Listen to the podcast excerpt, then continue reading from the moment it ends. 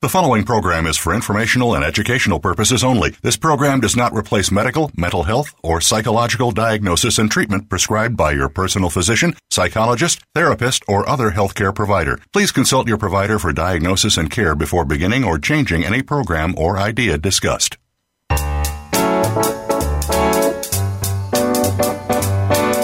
Welcome to Psych Up Live with your host, Dr. Suzanne Phillips. This is the show that brings you a psychological perspective on common and current life issues. Here is Dr. Suzanne Phillips. Welcome, I'm Suzanne Phillips, and thanks for joining me again on Psych Up Live. Today we're talking about digital aggression, understanding your online exposure. We live in a culture of cyberbullying, claims of fake news, political trolling, hacked accounts, cyber stalking, revenge porn, and more. Today we're going to look closely at these realities. We're going to consider our online exposure and ask how do we protect ourselves from harm? Our guest and expert is Dr. Sheri Bauman. She's the author of a very important new book entitled Political Cyberbullying Perpetrators and Targets of a New Digital Aggression. Dr. Bauman is a professor of counseling at the University of Arizona. She's a retired licensed psychologist and conducts research on bullying, cyberbullying, peer victimization, and teacher responses to bullying. These are topics she frequently presents locally at the state and national level and internationally. Dr. Bauman is the author of seven books, numerous chapters, and more than 65 articles.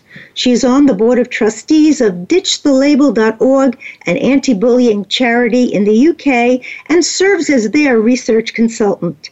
Dr. Sheri Bauman, it is my privilege to welcome you to Psych Up Live. Well, thank you so much for the opportunity to meet with you. Okay. Um, let's set the stage for our listeners, um, Dr. Bauman. What is the prevalence? Just how many people are impacted by the, the, the targeting and cyberbullying that we're going to be speaking about?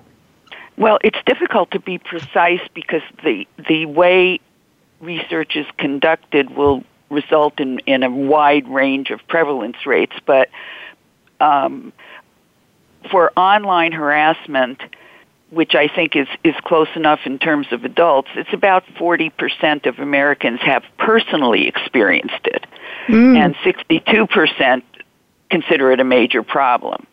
So it's definitely widespread.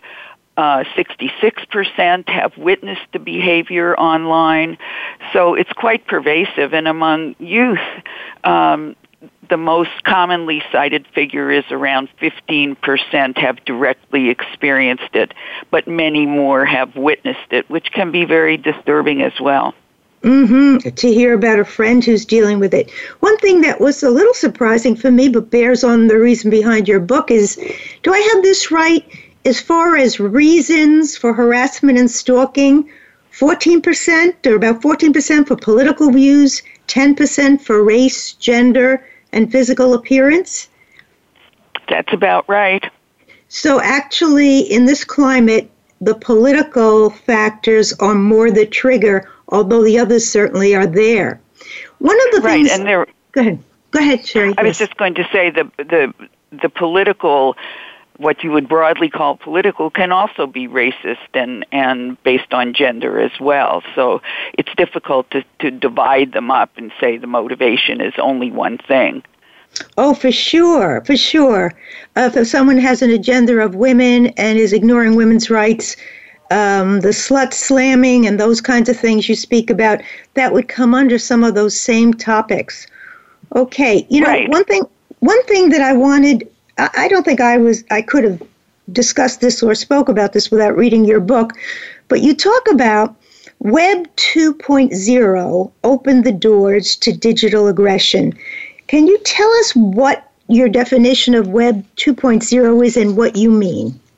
When uh, the internet first became widely available, we were passive consumers of information. We could certainly find a lot of things and read widely on a topic but we couldn't contribute. And when the web became interactive. That is, users could not just consume material, but they could contribute material and interact with that material. So, whereas before, if I read something online, it was Uh, it was a personal consumption of news, whereas now in many places I can also comment on that. I can react to someone else's comments. I can create a blog. I can add to the material online, and that's what I mean by Web 2.0. You know, everything from doctor appointments to whether you were helped by Citibank, they sort of, the entire digital world fosters it because they'll say, tell us about your experience. And they'll give you a survey, but then they want to know, can you tell us more personally? So we keep being prompted to do just that, to respond and give feedback. Right. It's very difficult to avoid that. And so many things, as you point out, doctor's appointments, banking, um, bill paying are, are now done online. Mm-hmm. So it opens up, in a sense, people's permission to respond, and we're talking about responses that are negative and at times certainly painfully dangerous to the to the recipients. Um, Sheri, one of the things that I was confused about is some people use interchangeably the words cyberbullying, cyber harassment, digital aggression. Right. Are they distinct, and can you help us with that? The word cyberbullying originally, and bullying in general, um, is defined as a childlike behavior, something that occurs in minors or occurs in the schoolyard or in among school kids. So that when someone um, added the link or added the uh, prefix of cyberbullying, it tends to connote a childhood kind of behavior, and we know that it goes far beyond childhood and that it's very prevalent uh, all over the internet and the digital world. So although cyberbullying became the the common parlance, it's not the term I prefer. Um, it also implies, you know, that there's a power differential. That's part of the classic definition of bullying. And online, I'm not sure that differential um, is evident or that it operates in the same way. For example, I might be a politician um, who has been elected and has status, but uh, someone in my district or from another state who disagrees with something I did can uh, make very ugly comments about me online. So who has the power? So mm. I, I just am comfortable with the with the bullying label because of the the definitional implications that it has. Okay. Now, one other distinction that you made is the difference between cyber harassment and cyber aggression, if there is a distinction. Well, the distinction is in the repetitive nature of the behavior. In order to harass someone, you do it repeatedly, um, whereas you can aggress one time. So some sometimes people um, engage in, in trolls, and others will engage in a campaign where they repeatedly target someone, often on multiple sites using um, text messages and social media, and it becomes um, an ongoing, repeated attack, whereas aggression can can occur one time. I might be angry at or disagree with something that you've posted online, and I make a nasty comment, but I'm done. I'm not out to uh, continually bother and harass you or um, dist- cause you distress. And I think the um, repeated nature is what becomes overwhelmingly destructive to the victim or the target. I, because yes i agree. Yeah i, I remember um, i did a um, cyberbullying blog on teens and when i looked into it it was the feeling it will never stop that created such a sense of despair and depression um, or that I can never be safe. We're gonna, I know we're going to be talking about an important case in which the young lady started to feel that. Now, something that we all know about, but you underscore is in our culture, the idea of high status celebrities and politicians using cyber aggression really has a trickle down effect, you feel, in terms of legitimizing it for more and more people? Absolutely. I think when we look at our most revered um, individuals, our politicians, our, our very well known celebrities, it's quite natural to see them as role models and whose behavior we want to emulate and imitate.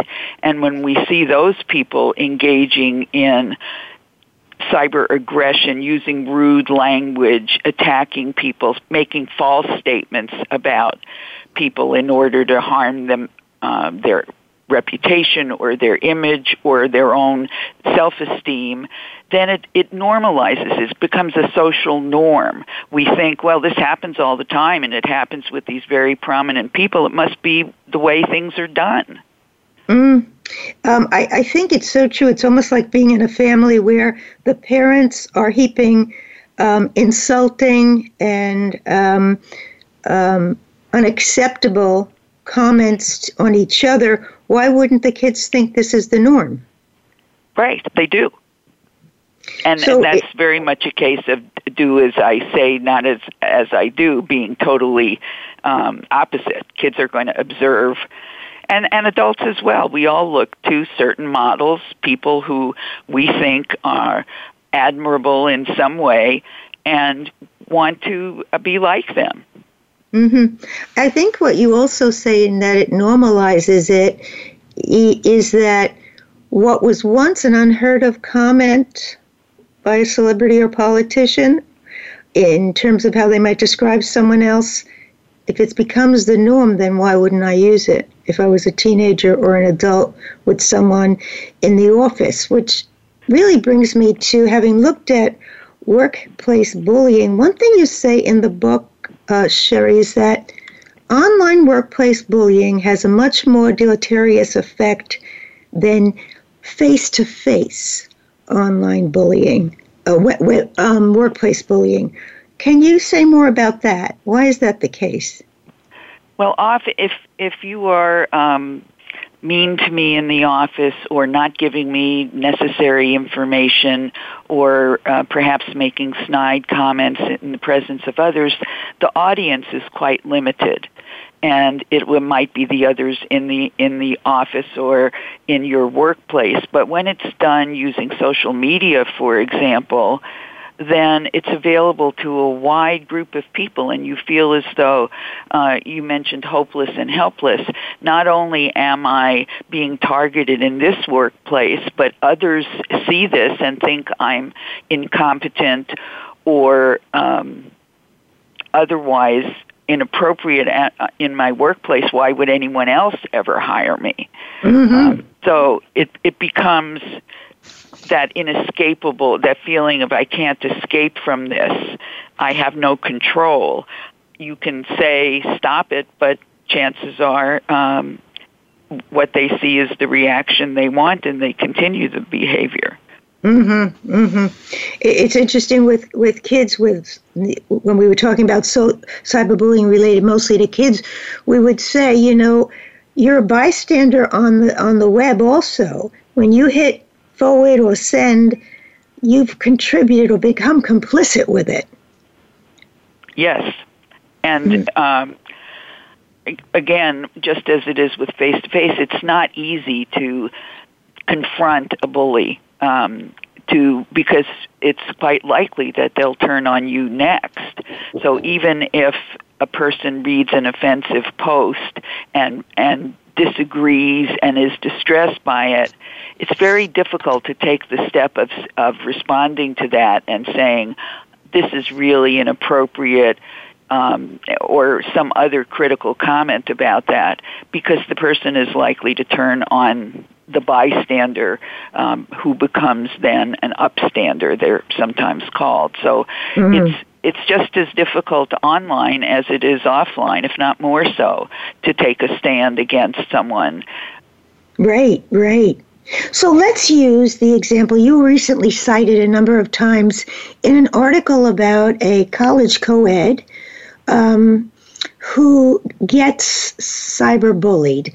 Maybe we can talk about the story of Annie Jared and um, as, an, as a way of exemplifying the position of the target. And I can't remember actually if if the message is going to her, we're, we're going anywhere else. But maybe you can fill us in on, on this case. Well, the um, the cyber bully who was eventually identified, and that becomes an important part of this story, was very savvy and not only sent text messages but used social media widely and made sure to tag uh, friends and sorority sisters and family members. So it was an all out attack by someone who knew how to um, access every site and, and could Photoshop uh, images so that uh, a picture would be altered to make her look fat or um, increase the size of her nose or whatever. And uh, she was very diligent doing the things we tell people to do. She had screenshots of a lot of these postings, and um, I looked at them yesterday. There are over 800 of mm. these awful things in a short period of time. Let's and just um, let's just give the backdrop, and then she begins to date a boy, and all of a sudden, these start coming through. Is that is that it, Sheri? Yes, but she she um, texted him to invite him to a formal. She had met him and um, thought he was, you know, of interest, and knew his friends and so forth and thought she would invite him to a formal. It turns out that a former long-term girlfriend um, had been given access to all his accounts when they were together, so she became aware that that this was a potential girlfriend, and apparently um, was jealous and resentful and made an all out campaign. When someone goes to that much trouble, it's hard to believe that they have enough time to send so many things and post them and alter them and um, target so many people. But it, it appears as as though she almost did nothing else but but torment Annie. Hmm. And in the end, how is it that Annie gets some help. Where does she turn? Well, it's help, but not a solution. She she turned to um, the police department on campus um, at her university, also in the city of Tucson.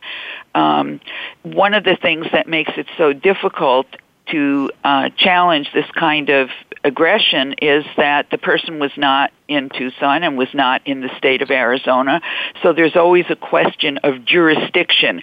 Do we right. have any right to investigate this? Um, Annie was fortunate enough to have very supportive family members, and they paid for a private investigator because when she was home for the summer in Texas, the same thing happened. People said, "I, you know, that's too bad, but it's not in our di- uh, jurisdiction. There's nothing we can do."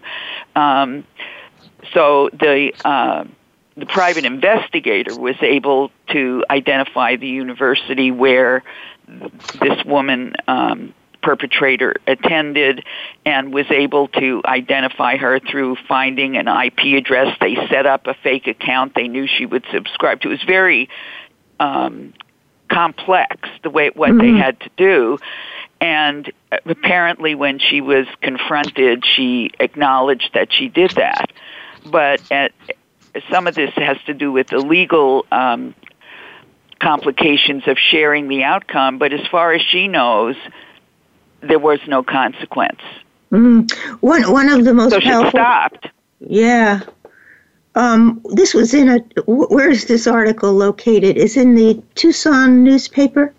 Yeah, it's the Arizona Ari- Daily Star. Okay. Well, one thing that came through Sheri is the impact on this young girl. She began to be frightened. She she she was afraid to sleep alone. And it's interesting. You you wouldn't think, but actually we would think when something never stops you just have a very hard time feeling safe in your body and mind.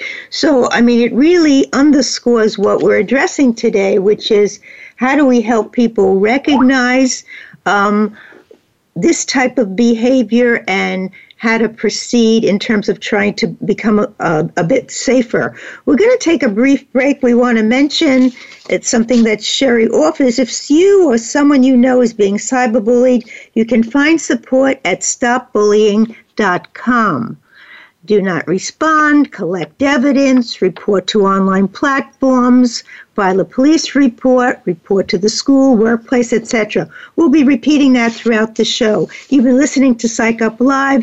We're speaking with Dr. Sheri Bauman. She's the author of the important new book, Political Cyberbullying Perpetrators and Targets of a New Digital Aggression. Stay with us. We have much more.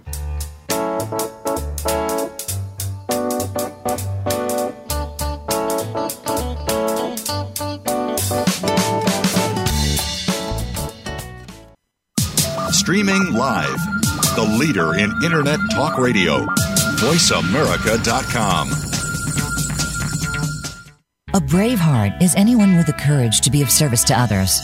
If you have that courage, then Bravehearts Radio with Brian Reinbold is for you. Even if you aren't yet, you'll want to still tune in to get inspired, create your own story to share, and change your life for the better. Listen to the stories of service and courage shared by amazing guests, and your input too. Listen for Bravehearts Radio, Mondays at 4 p.m. Eastern Time and 1 p.m. Pacific Time on the Voice America Variety Channel. Remember, doing good anywhere does good everywhere. There are many innocent people who are found guilty of crimes that they did not commit. Join criminal defense investigator Jeff Stein for Is There Really Truth and Justice for All? Each show, we'll discuss the problem, and it is a problem. The fact that because of incompetent investigations and a poor judicial system, anybody can become a victim. Can we fix this? Tune in to find out. You can listen Wednesdays at 11 a.m. Eastern Time and 8 a.m. Pacific Time on the Voice America Variety Channel. Want an insider's pass to everything that goes on in Hollywood? Join Summer Helene every week for Behind the Scenes. Summer Helene is known as the Duchess of Hollywood because she knows the insiders, legends, and celebs and brings the stories, the gossip, and the backstage scoop. It's the real Hollywood, though, so this program is for adults only. Behind the Scenes can be heard live every Friday at 4 p.m. Pacific Time and 7 p.m. Eastern Time on the Voice America Variety Channel. Think you've seen everything there is to see in online television? Let us surprise you. Visit VoiceAmerica.tv today for sports, health, business, and more on demand 24 7.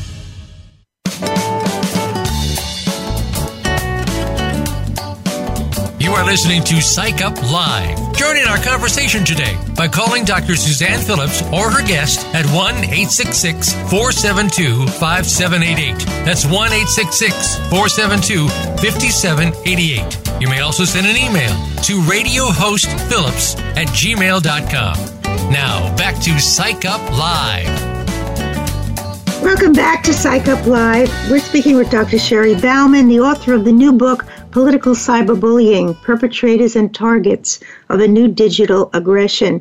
Sheri and I were just talking about a case of a young college co ed who is just continually brutalized by someone online who as, as Sheri said, this other person must have had very little to do, but the level to which she would take pictures of animals, put the young woman's face, um, use hashtags to connect to people, it was like an all out um, attack.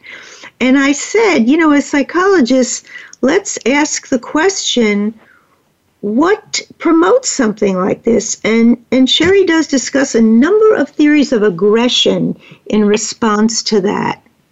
Maybe let's talk about that.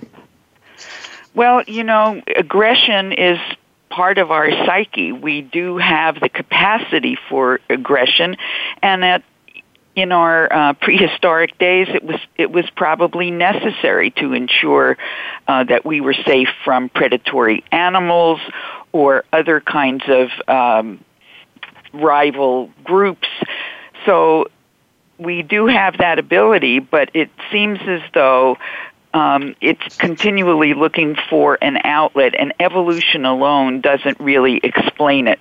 There are a number of theories that um, have been proposed. And one of the things that concerns me about those theories is that they many of them rely on anonymity as the an explanation for why we behave that way. First of all, it's as though all of us have um, an evil, a dark side that, given the, this cloak of anonymity, we would all become criminals.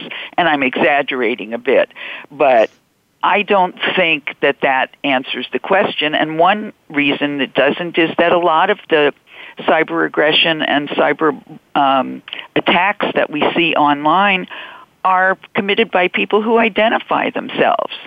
And they want to be, because part of what bullying of any kind is about is power and status.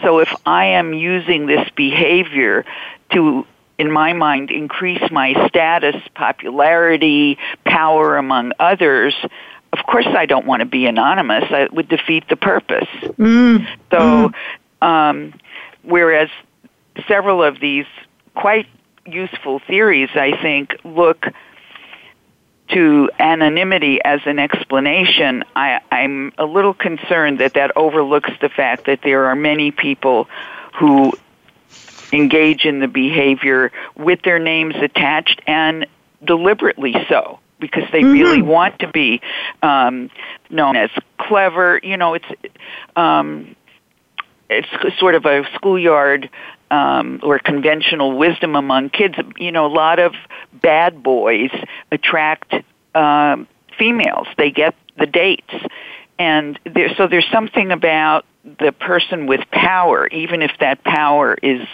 attained in questionable ways, that's attractive.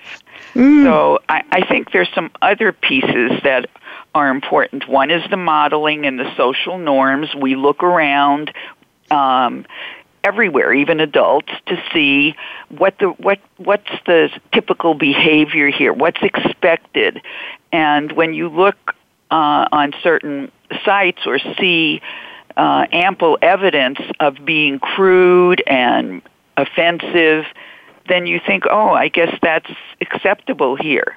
So, one important theory, I think, is the social norming that we look to our environment for cues on how to behave. And then modeling, which is a part of a social learning theory, indicates that we learn by watching others. You know, think about the child who um, learns not to stick his or her hand in a fire. They don't actually have to do it, although that's one way, but if they can see other people get hurt when they approach fire, they can learn very effectively. So, and uh, we have a lot of mo- uh, modeling going on um, by powerful people and I think that also is a big contributor. Mm. I also think personally that the theories of moral disengagement, it means all of us know at some level that these behaviors are wrong, as are other things we do, but we um, we justify them to ourselves because we don't want to be a bad person by saying, "Oh, this is for a higher purpose. I'm making the country better," or it's not as bad as hitting them in the face or doing something uh, physical and everybody does it so i'm not responsible i think and oh it, it the consequences were just minor they got upset for a minute and it's all over and they're less than and this is where the racism and the other isms come into effect it's yeah. okay to treat them in this way because they're they're subhuman sometimes is is is the belief. So um, while online disinhibition and some of the other theories are helpful in attempting to explain this, I don't think anonymity is is the big feature. Well, wh- now it is for things, trolls. Yeah. Okay, so tell us uh, what is a troll? A troll is someone who uh, really likes to get a rise or a reaction out of people. They take pleasure in it. It's almost it is a, a form of sadism in a way.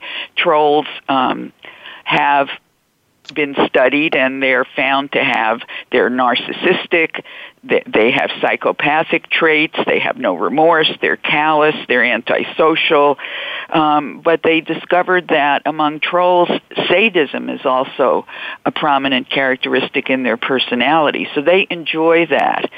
And I'm reminded, I don't know about you, um, I'm probably dating myself here, but growing up, there was a, um, a, setup, sort of. So a group of people, would kids, would get together and decide that they were going to um, target someone by this joke sort of. So there's let's say there's five people and i'm the new one and, and they get together and they say oh did you ever hear this joke? It's hilarious. And the others say no tell us and the joke is two elephants are in a bathtub and one says to the other please pass the soap. And the answer is no soap radio.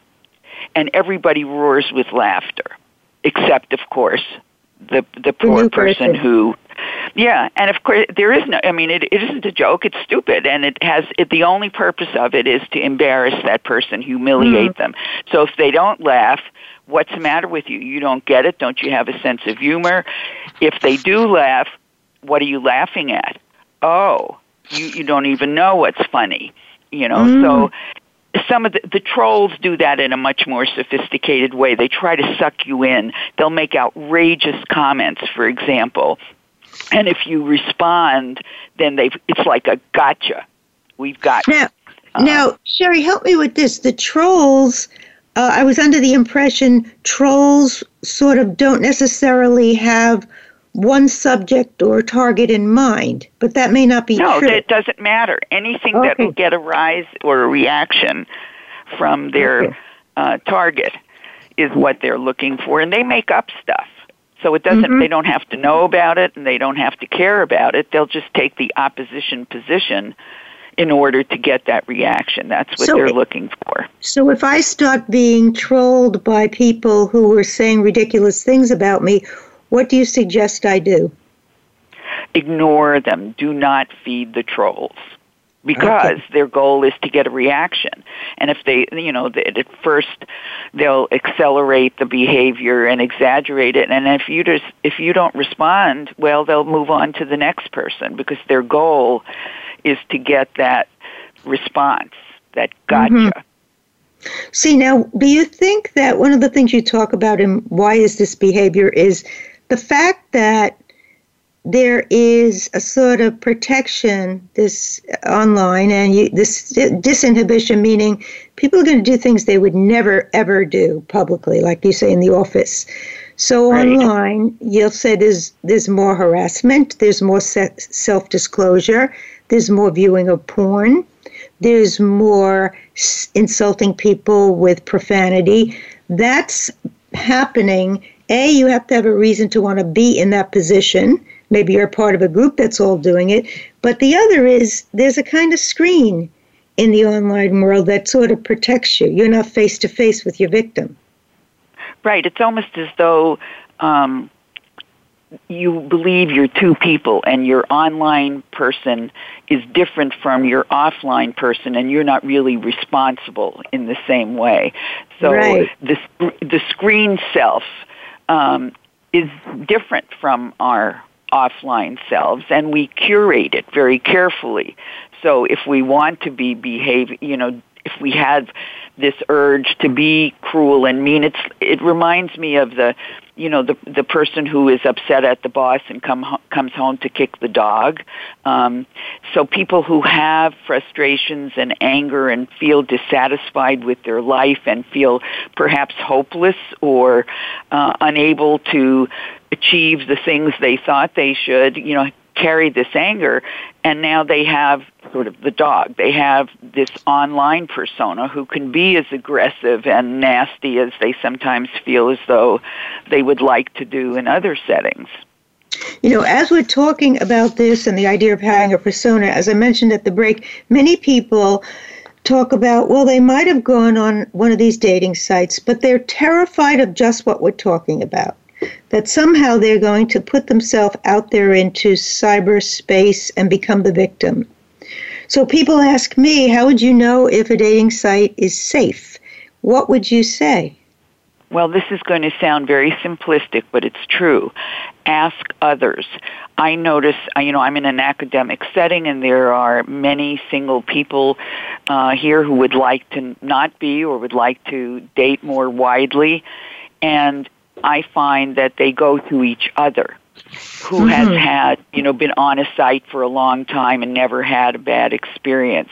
You know, what protections are there on the site? And that seems to be the best way. I also noticed that the sites that have a fee um, tend to have better personnel and better monitoring of the site because they can pay people to do it. Um, and those tend to eliminate people who can just go anywhere um, and attempt to prey on unsuspecting individuals who are looking for companionship. Mm. So, um, this, particularly the sites that don't allow any contact until both people agree, and that just initially email and so forth.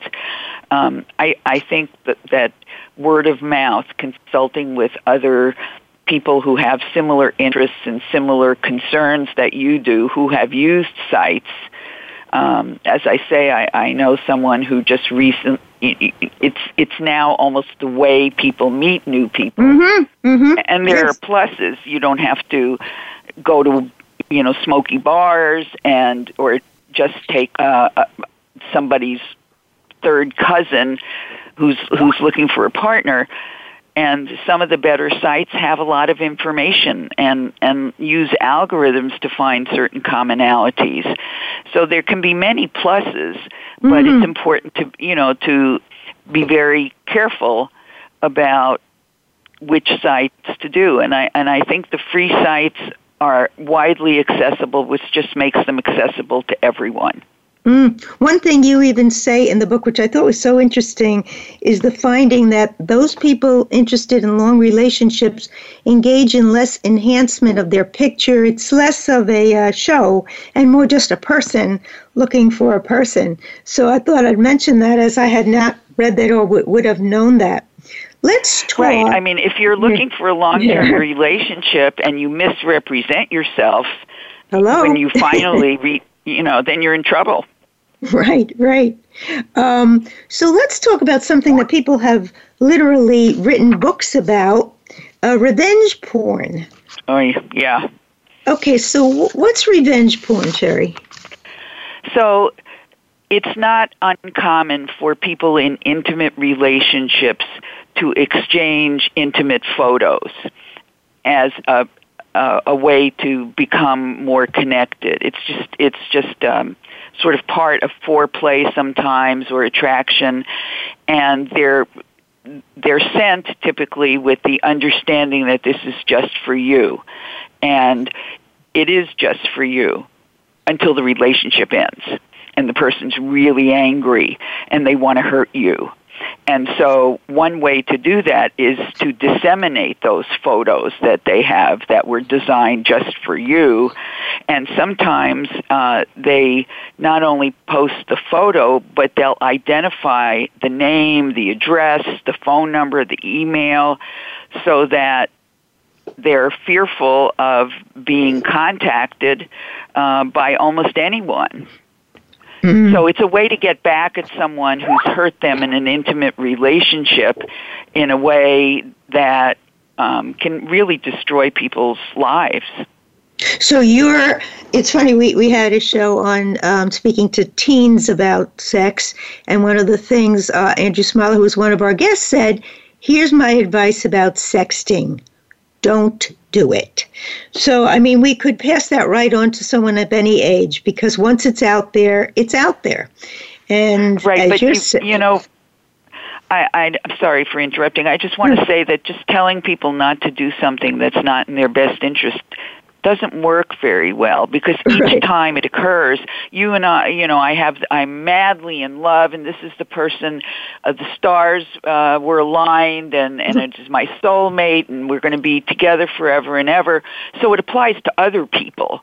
But in this case, of course, it's safe because he loves me so much, or she loves me so much. Right. So uh, and uh, there are people who who say this is just a modern and maybe safer uh, method of um, sexual activity you can't get STDs, you know, you can't get pregnant, that it's it's a behavior that people engage in to to test their sexuality.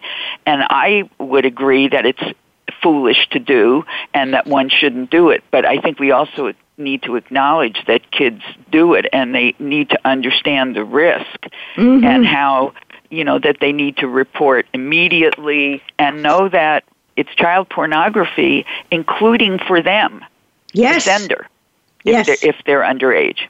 Yes, that they're so so important that you underscored that again. Um, we're going to be taking a brief break. You've been listening to Psych Up Live. We're here with Dr. Sheri Bauman. She's the author of the new book, Political Cyberbullying: Perpetrators and Targets of a New De- Digital Aggression. Stay with us. Much more to come.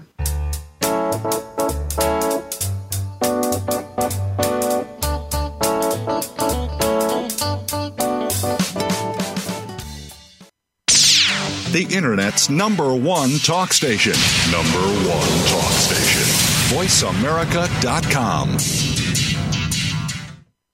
Tune in for In the Black.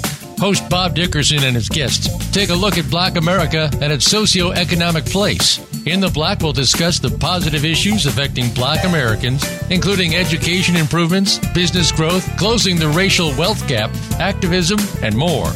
In order for America to reach its full potential, Black America must do the same. Tune into In the Black, live every Wednesday at 2 p.m. Eastern Time and 11 a.m. Pacific Time on the Voice America Variety Channel. Are you or someone you know interested in attending college? With both college tuition and college enrollment up 60% since 2002, there is a lot of competition, and careful planning needs to be a part of the process. Tune in to Getting In, a college coach conversation, hosted by Elizabeth Heaton and featuring a team of college coach experts. We'll bring you the tips, techniques, and know how to navigate the road to college and do so the smart way. Listen live every Thursday at 4 p.m. Eastern Time, 1 p.m. Pacific Time on the Voice America Variety Channel.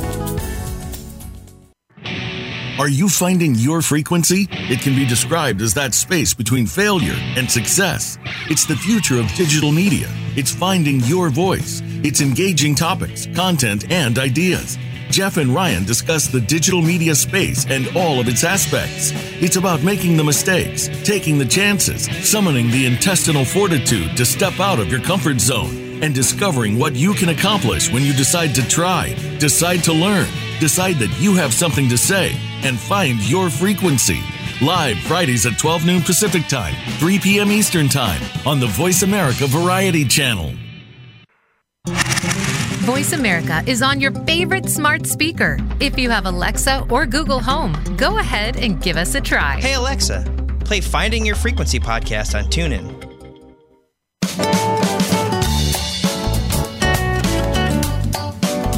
Are listening to Psych Up Live. Join in our conversation today by calling Dr. Suzanne Phillips or her guest at 1 866 472 5788. That's 1 866 472 5788. You may also send an email to radiohostphillips at gmail.com. Now, back to Psych Up Live. Welcome back. Welcome back to Psych Up Live. We're speaking with Dr. Sheri Bauman, and we were just talking on, on the break about informing our listeners about things that the First Amendment does not permit. Let me put this in context. Whereas we're protected by the First Amendment, freedom of speech, which guarantees that right, paradoxically, it's the First Amendment which often protects those using digital aggression to attack us, which is underscores the need to uh, know that and deal with that. But we want to make sure listeners know that the freedom of speech is not totally absolute. The Supreme Court has had certain rulings that have determined the First Amendment doesn't permit someone to do the following. Sheri, do you want to list the um, the rulings so that people know what actually is not protected by the First Amendment? Yes, I'd be happy to. The first is um, the one most often cited, it, it does not allow someone to, and I'm quoting here, incite actions that would harm others. And the classic example from that ruling is that you can't shout fire in a crowded theater, theater, excuse me, uh, because that would generate harm. It also uh, does not permit you to create or distribute obscene materials, and we know that the definition of obscene and pornography is difficult to be precise, but nevertheless, um, it's also been ruled that you can't burn draft cards as an anti-war protest. You can't print articles in a school newspaper when the administration uh, objects.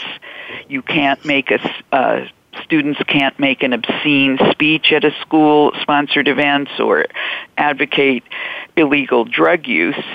And at other times, there have been um, there have been laws early in our history and throughout um, when it has actually been illegal to oppose the government during during the wars. And for example, mm-hmm. during World War One, uh, it was illegal to make false statements that would interfere with the military forces and so forth.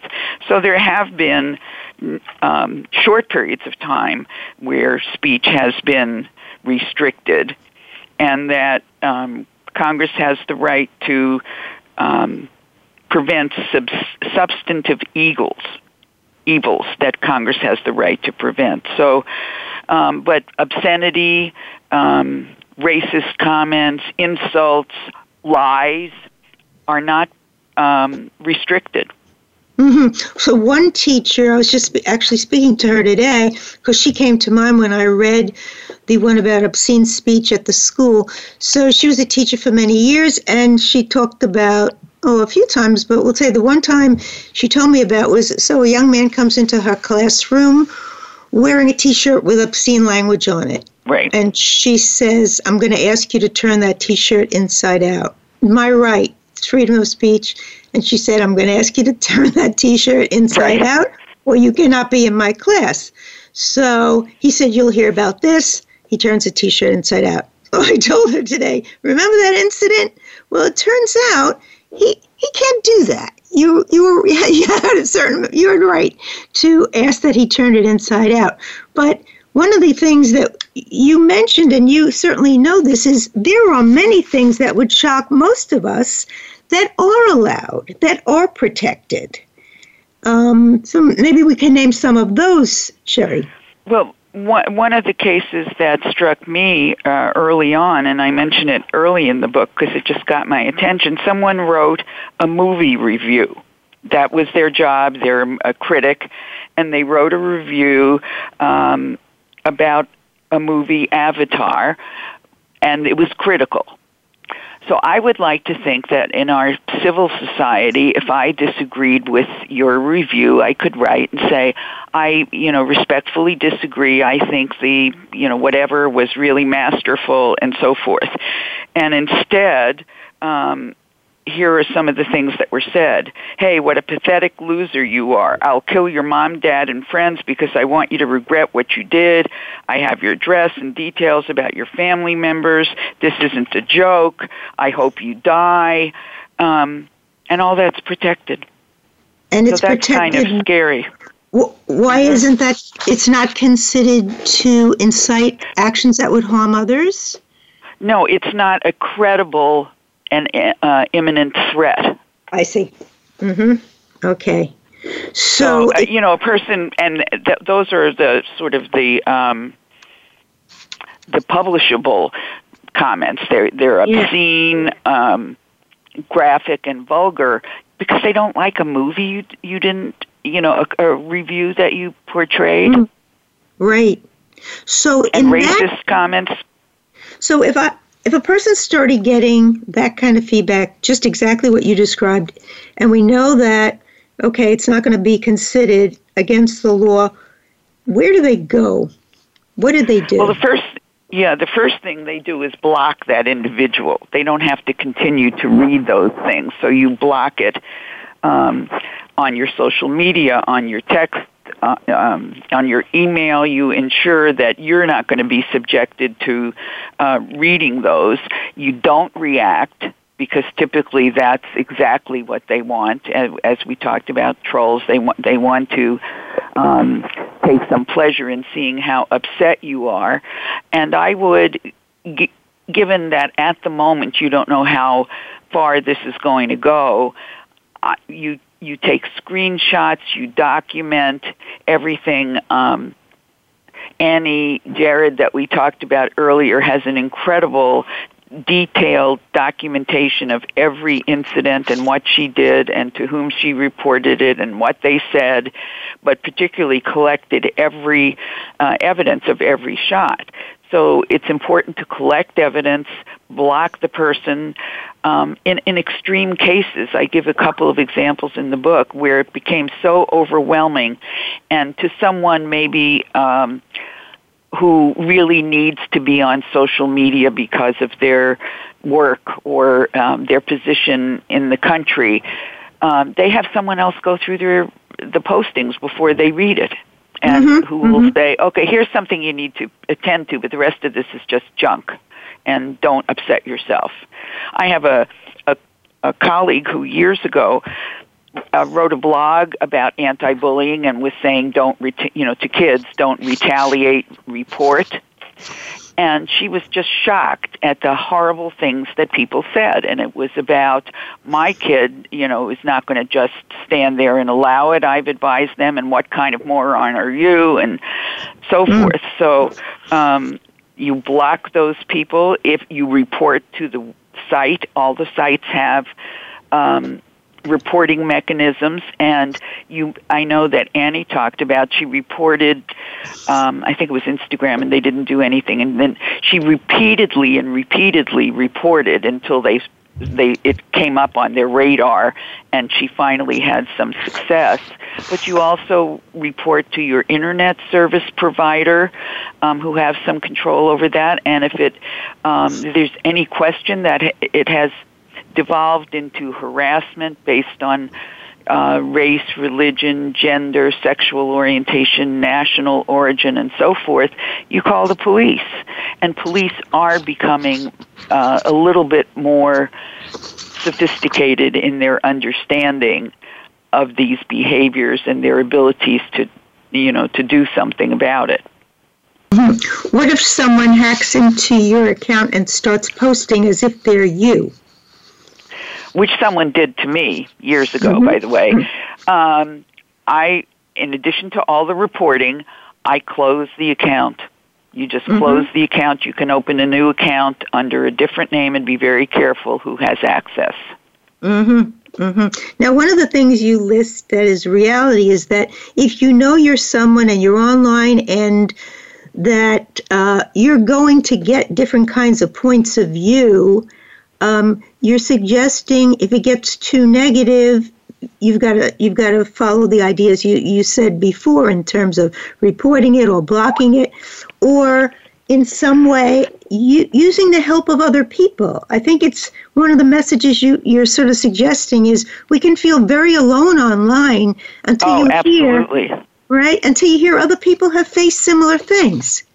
Right, and not only that, these are for many people traumatic events. Yeah. They um, it's not a little passing incident. It has really struck at the core of who they are and what they believe about the world. And counseling can be very helpful for that. And Annie talks about that in her experience as well. That despite all, and not only that, you're you're spending time and energy trying to stop the behavior or block the behavior reported. It takes away from your uh, ability to function in your daily life. So it really takes a toll. And right. finding supportive friends or people online who can counter the negative with positives. You know, so if in her case some they talked about how fat she was, well, I'll tell you, she's not fat. But even if she were, people say you're beautiful. We care about you. Don't mm. you know? So counteracting both online and in person. But I really think when it reaches a point that a person is feeling um, hopeless, helpless, depressed, anxious, fearful, counseling is really helpful and important to reach out for. Okay, it, we're just about out of time, so I want to thank you and ask you if you had to give a very mini take home message, what would it be? It would be be careful. Um, choose choose the sites that you subscribe to choose the people that you interact with be aware that there are bad people out there, um, but there are also many, many good people, and there are many delights online. Um, but but just be um, vigilant and learn how to do things like report, read read the terms of, of use of even though they're long and lengthy. Be sure you understand what violates the community norms and so forth, and stay away from the sites that are just absolutely vicious. Okay, now how can people find this terrific book, Political Cyberbullying Perpetrators and Targets of a New Digital Aggression? Where can they get your book, Sheri? I think the easiest place to get it is Amazon.com. Okay. Um, I want to thank you again for um, coming on. Is there a website that people can reach you at if they wanted to learn more about your presentations or your speaking engagements? They can uh, go to the, search for me under the University of Arizona, um, and they'll find my vita and my um, bio and so forth. Okay. Um, I want to thank you again. I want to thank my listeners. Remember, you can hear this and any prior show as a podcast um, by by this evening. Um, Eastern Time. It should be up as a podcast you can listen to at any time on the podcast apps of your iPhones, iTunes, Stitcher, Apple, Google Play, Google Home, Amazon Alexa. Remember, Drop me a comment or question at any time at radiohostphillips at gmail.com. Until next week, please take care. Thanks and be listening. Thank you for tuning in to Psych Up Live. Please join Dr. Suzanne Phillips for another edition of our programming next Thursday at 11 a.m. Pacific Time, 2 p.m. Eastern Time on the Voice America Variety Channel. Until then, be well and be listening.